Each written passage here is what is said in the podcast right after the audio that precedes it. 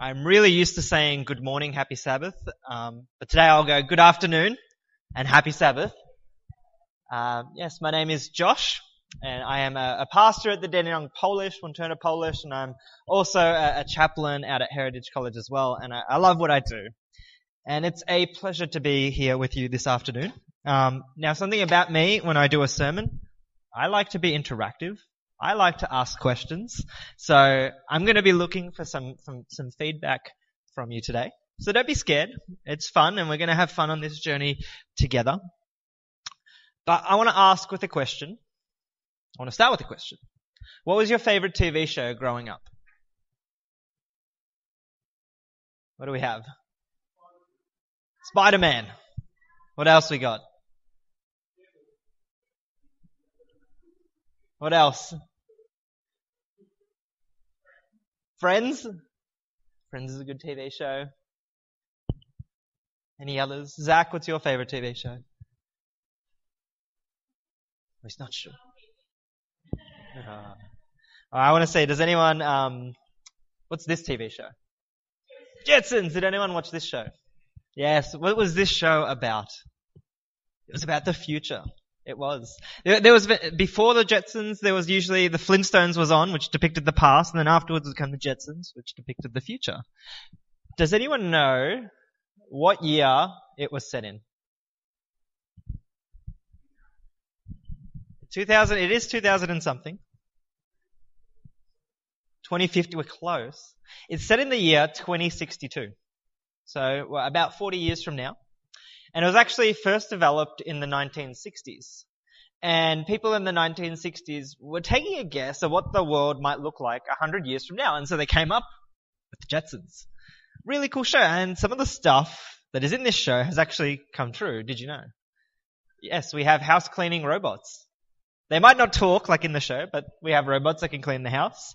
Uh, we have tanning beds, touch screens. We all got one. Video chat. Man, FaceTime is great.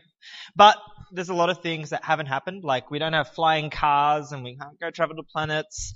Um, and so we're still a long way off from that. But get this. I start with this because do you know what the craziest thing between our world and the Jetsons world was? The craziest thing that I think between the two worlds was the amount of work people did. See, in Orbit City, the world of the Jetsons, the average citizen, get this, they worked nine hours a week. Anyone like to work nine hours a week? Sounds pretty good, doesn't it? I actually have a quote from the show here. Yesterday I worked two full hours, George complains.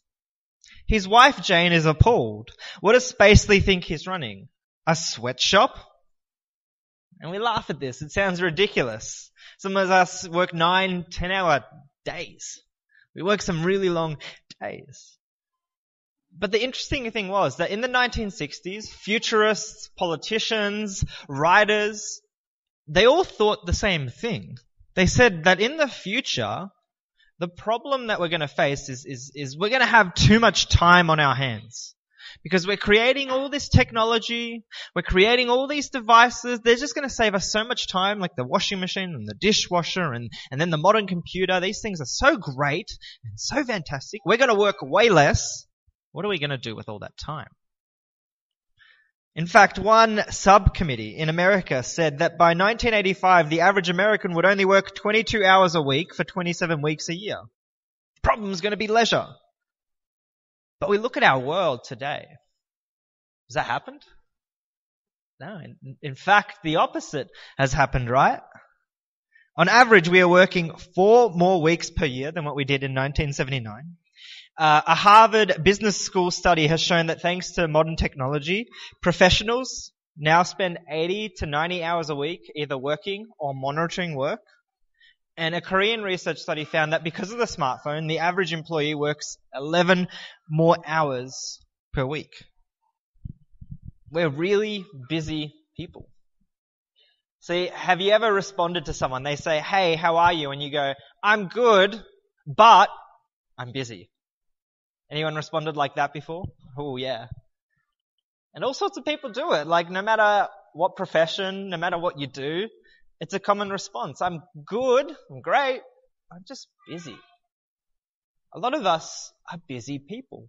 And busyness can be a good thing. It means we have stuff on, but it can also be a bad thing because the only way that we keep up is to, to cram more in and, and maybe even sleep less. But do you ever find yourself overloaded, busy, overwhelmed even? Too much to do? That's why like lockdown was almost a relief at sometimes because you're like, oh, I don't have to do all those things anymore. What do we do with busyness? What do we do when we're overwhelmed? You know, there's this quote that I love. It says, you know, if the devil can't make you sin, he'll make you busy. And I love that little quote because I think there's a lot of truth in it. Because it's often in those moments when I'm in a rush, it's often those moments when I'm in a hurry, it's those moments when I'm least like, when I'm just trying to get my keys and my phone and get out the door as quick as I am because I'm late and people are asking for my attention and I'm rude and I'm mean and I'm very much not like Jesus. Or if I'm, I'm stuck in traffic and I'm late, oh, I'm not very happy. Yet we read in scripture, hurry and love are incompatible things. Paul in the letter to Corinthians, he writes, he doesn't say love is, love is in a rush or love is quick. What does he write? He says love is patient. Love is patient. Or we read in the Old Testament, these characters, we don't read about them running. We don't read about them sprinting with God. We read about them walking with God. And see, there seems to be a pace to this journey, to this life that we're to live with God. There's this quote, which is the title of this sermon. It's actually the title of a book that is a fantastic book, by the way, which I highly recommend. The Ruthless Elimination of Hurry. And the way this quote came about was, was there's a pastor in the US, his name's John Ortberg. And he was beginning to grow in his ministry. His, his church was growing. They, they had multiple services and great, but he found that he was, he was dying on the inside. And it was getting too much. And he find, he was, he was asking his mentor, Dallas Willard, like, how do I survive? How do I thrive? How do I be the pastor God had called me to be? And, and Dallas Willard responded with this, this quote. He said, you must ruthlessly eliminate hurry from your life. There is nothing else. Hurry is the great enemy of spiritual life in our day. And you must ruthlessly eliminate hurry from your life. And it's a challenging and, and sobering thought that, that hurry plays a massive problem in, in our life and, and especially in our spiritual walk, in our, in our journey with God. So what do we do with busyness? There's a study that, that found this in regards to the Christian walk and busyness. It found that this, and it, it may be the case that Christians are assimilating to a culture of busyness, hurry, and overload, which leads to God becoming more marginalized in Christians' lives, which leads to a deteriorating relationship with God, which leads to Christians becoming even more vulnerable to adopting secular assumptions about how to live, which leads to more conformity to a culture of busyness, hurry, and overload. And in a sense, it seems to be this never ending cycle. We're so busy, therefore we can't spend time with God, therefore we grow far away from God, and we keep adopting assumptions that makes us even more busy in life. The number one problem you and I face is time. How do we spend our time? What do we do with our time? What do we give our time and attention to? You know, we all get 24 hours every single day. We all get 1,440 minutes every single day. No more, no less. How do you spend them? different things that you might give your time attention to. Maybe you resonate with this list. Maybe you don't. Where does your time go throughout the day? Where does your time go throughout the week? How do you spend your time? I want to ask, is anybody in here, does anyone like to read books in here? Uh, yeah, we've got a, we've got a couple book readers. How many books do you reckon you could read a year?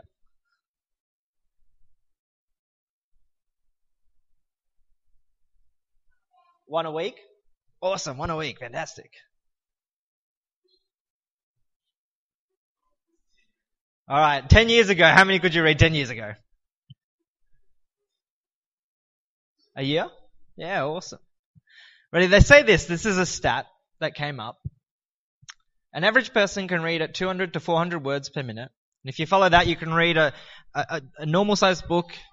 In a, a normal sized book, you can read 200 of them a year in just 417 hours. Now you look at that and you're like 417 hours, that's more than an hour every single day. I don't think I can do that because that's a lot of time. But ready? I'm going to compare it with some things. Anyone here on social media? A few of us. How many, how much time do you think the average person spends on social media a year? Too much? Put a number on it. A year.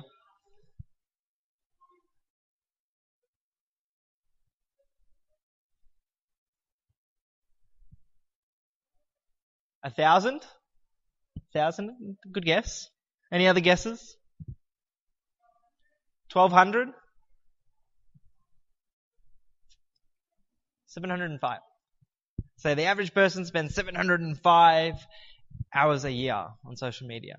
They say the average person spends 350 minutes a week on Facebook, which is 50 minutes a day. And if you have multiple social media platforms, that adds up to a lot of time. Okay. Anyone a fan of, uh, like Netflix? How much time do you think the average person spends watching Netflix? It's more than the social media one. 1200? Try doubling it. and add some more. 2,737.5 hours. Many, many, and many of us binge watch seasons in a day. They, the Reed Hastings, the CEO, actually said our biggest competitor isn't another service, it's your sleep. Because want, they want to keep you up as, as long as possible, consuming your attention and your, your conscious attention. I got another one here. This one's an interesting one. Like, maybe this is not you, but maybe you know kids that are addicted to video games. How much time do you think the average person spends playing video games a year? Again, too much. But this study found that by age 21, the average male, the average guy, had spent 10,000 hours on video games. Shocking. But 10,000 hours is a really important number because they say that you can ma- become a master of something if you dedicate 10,000 hours to that. You know, we could become a master at, you know, woodworking. We could become a master, I don't know, playing the piano. We could become a master at a sport. Instead, some of us are masters at Call of Duty. What do we spend our time with? What do we give our time and attention to? Because what we give our time and attention to shapes us, influences us. The things that we see on social media, it's algorithms designed to, to keep our attention. How many of us have a, have a smartphone in here? All of us? Alright, how many times a day do you think you touch your smartphone? What was that? 24. Uh, but you give me a, give me a number for how many touch, touches.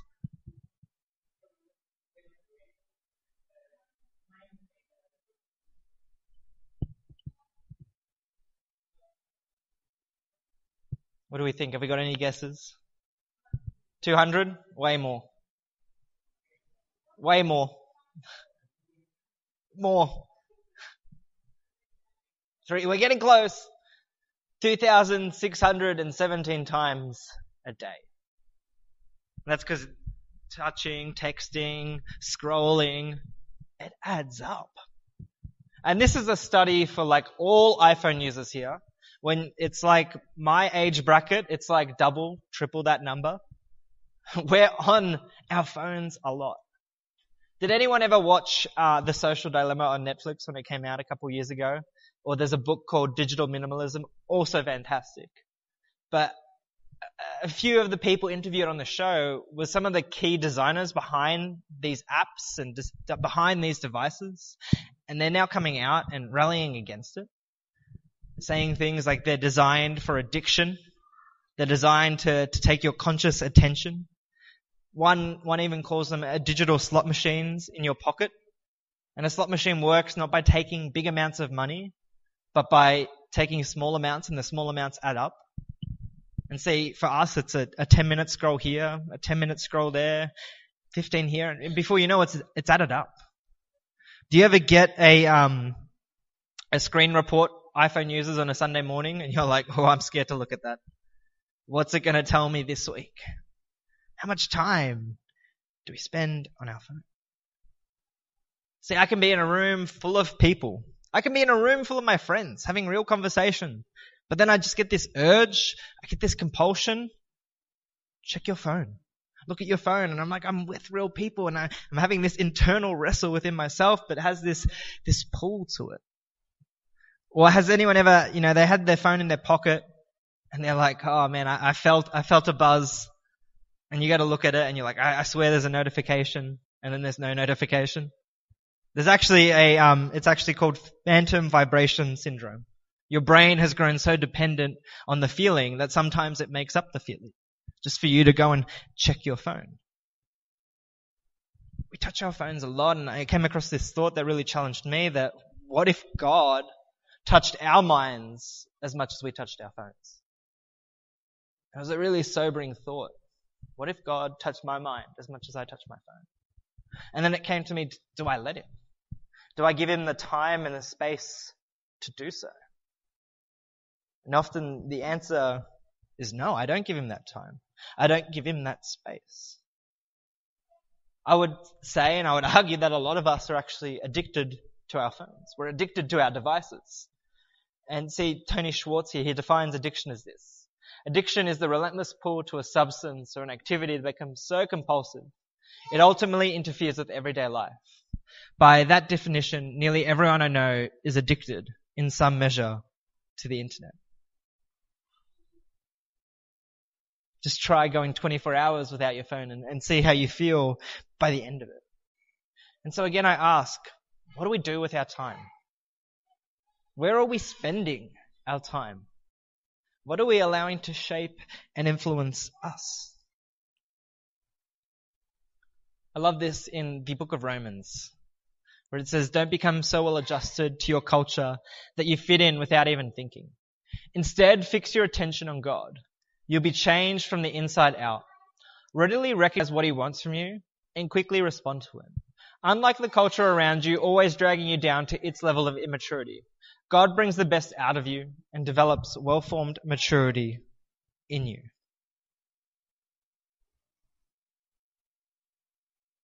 What are we allowing to shape us? What are we allowing to influence our thoughts and our views and our understanding and outlook on the world?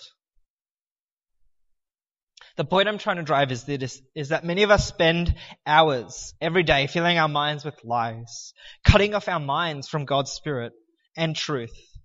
And at best, we only give Him a few moments in the morning or in the evening, filling it with the words of Scripture. You know, I'd almost argue that the devil is, is far more likely to show up in my iPhone notification than anything else.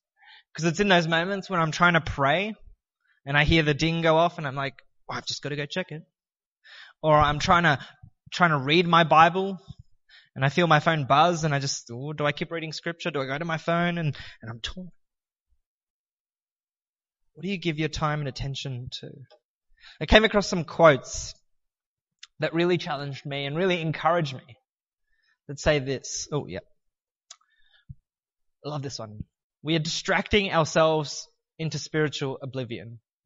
We are more busy than bad. We are just more distracted than non-spiritual.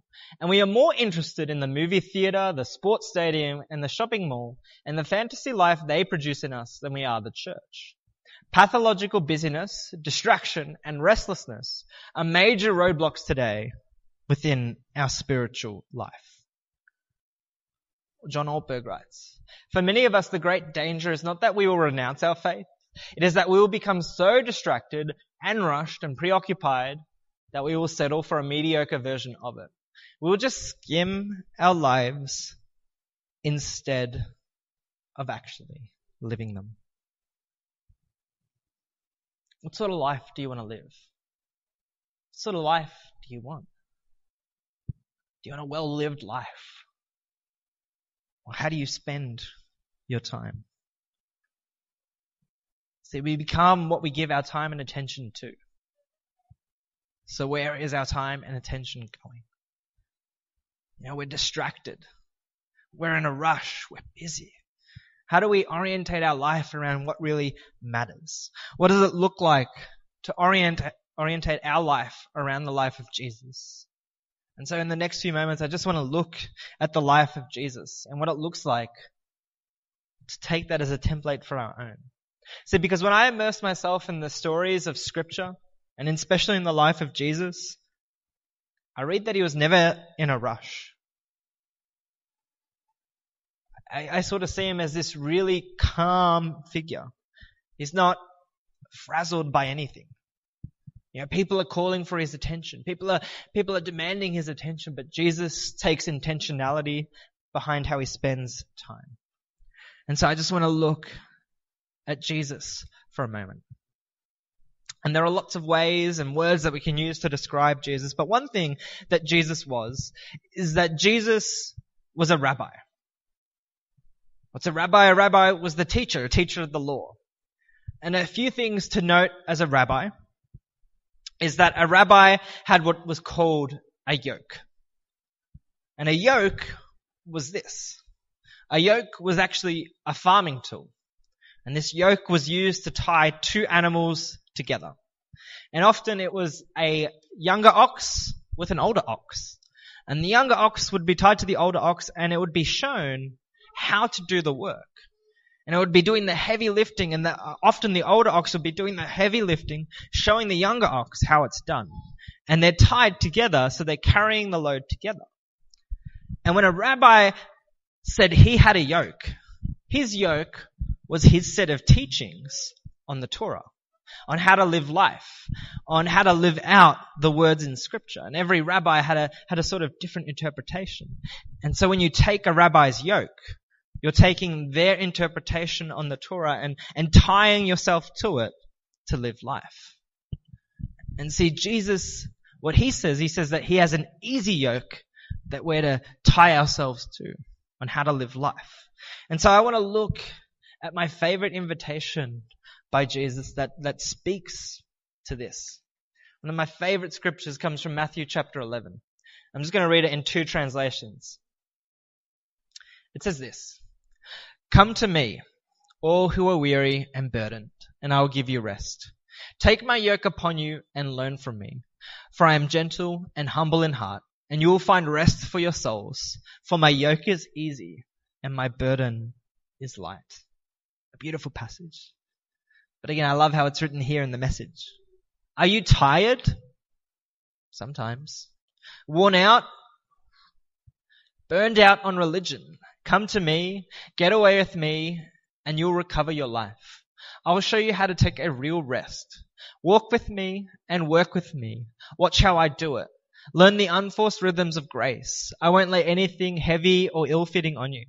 Keep company with me and you'll learn to live freely and lightly.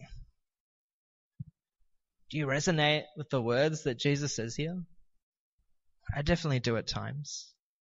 You know, do you feel tired and worn out, burdened at times? If so, you're not alone. I love the invitation. Jesus is inviting us to take up the easy yoke. He has a way to live life that is different to how the world lives life. See, for me, Jesus is not just a set of ideas or what we call theology. It's not just a set of ethics, doing the right thing and the wrong thing. Jesus is a way of life.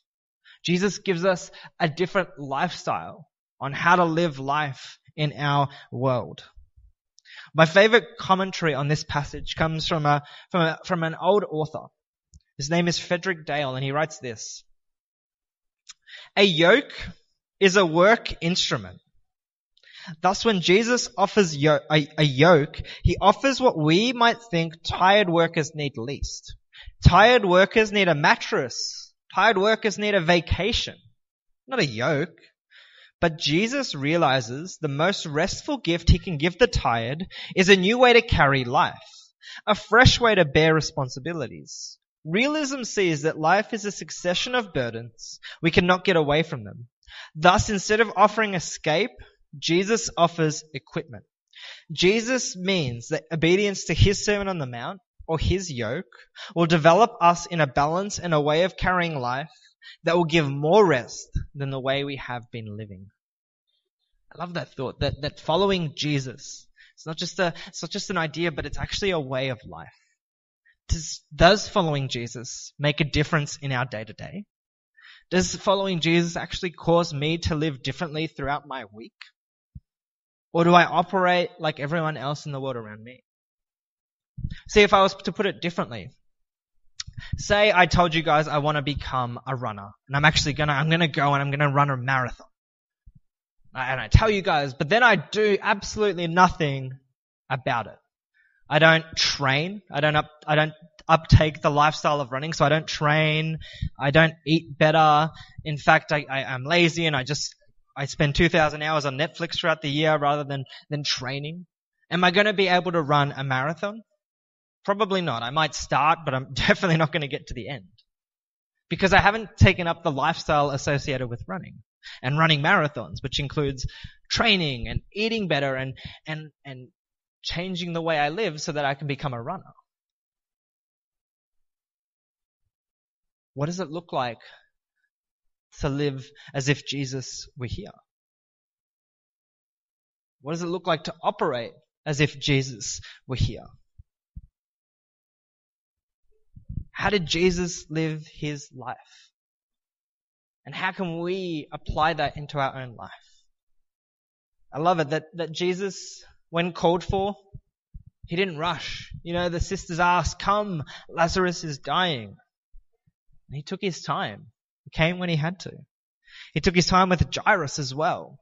He was fiercely present. Jesus didn't allow anything to rush him from one moment to the next. Jesus, I read, was constantly interrupted by people. And when I'm interrupted, I get annoyed, but I don't read about Jesus getting annoyed. I constantly read about Jesus taking time to get away, to inject a bit of margin into his life. His schedule was full, but he made time for what was important. I constantly read about Jesus sitting down for long meals with friends. I even read about Jesus having a nap. And who doesn't want to have a nap in their life? Now, a couple verses that I love that I think are so important. Well, throughout the Gospels, we can see snippets of this.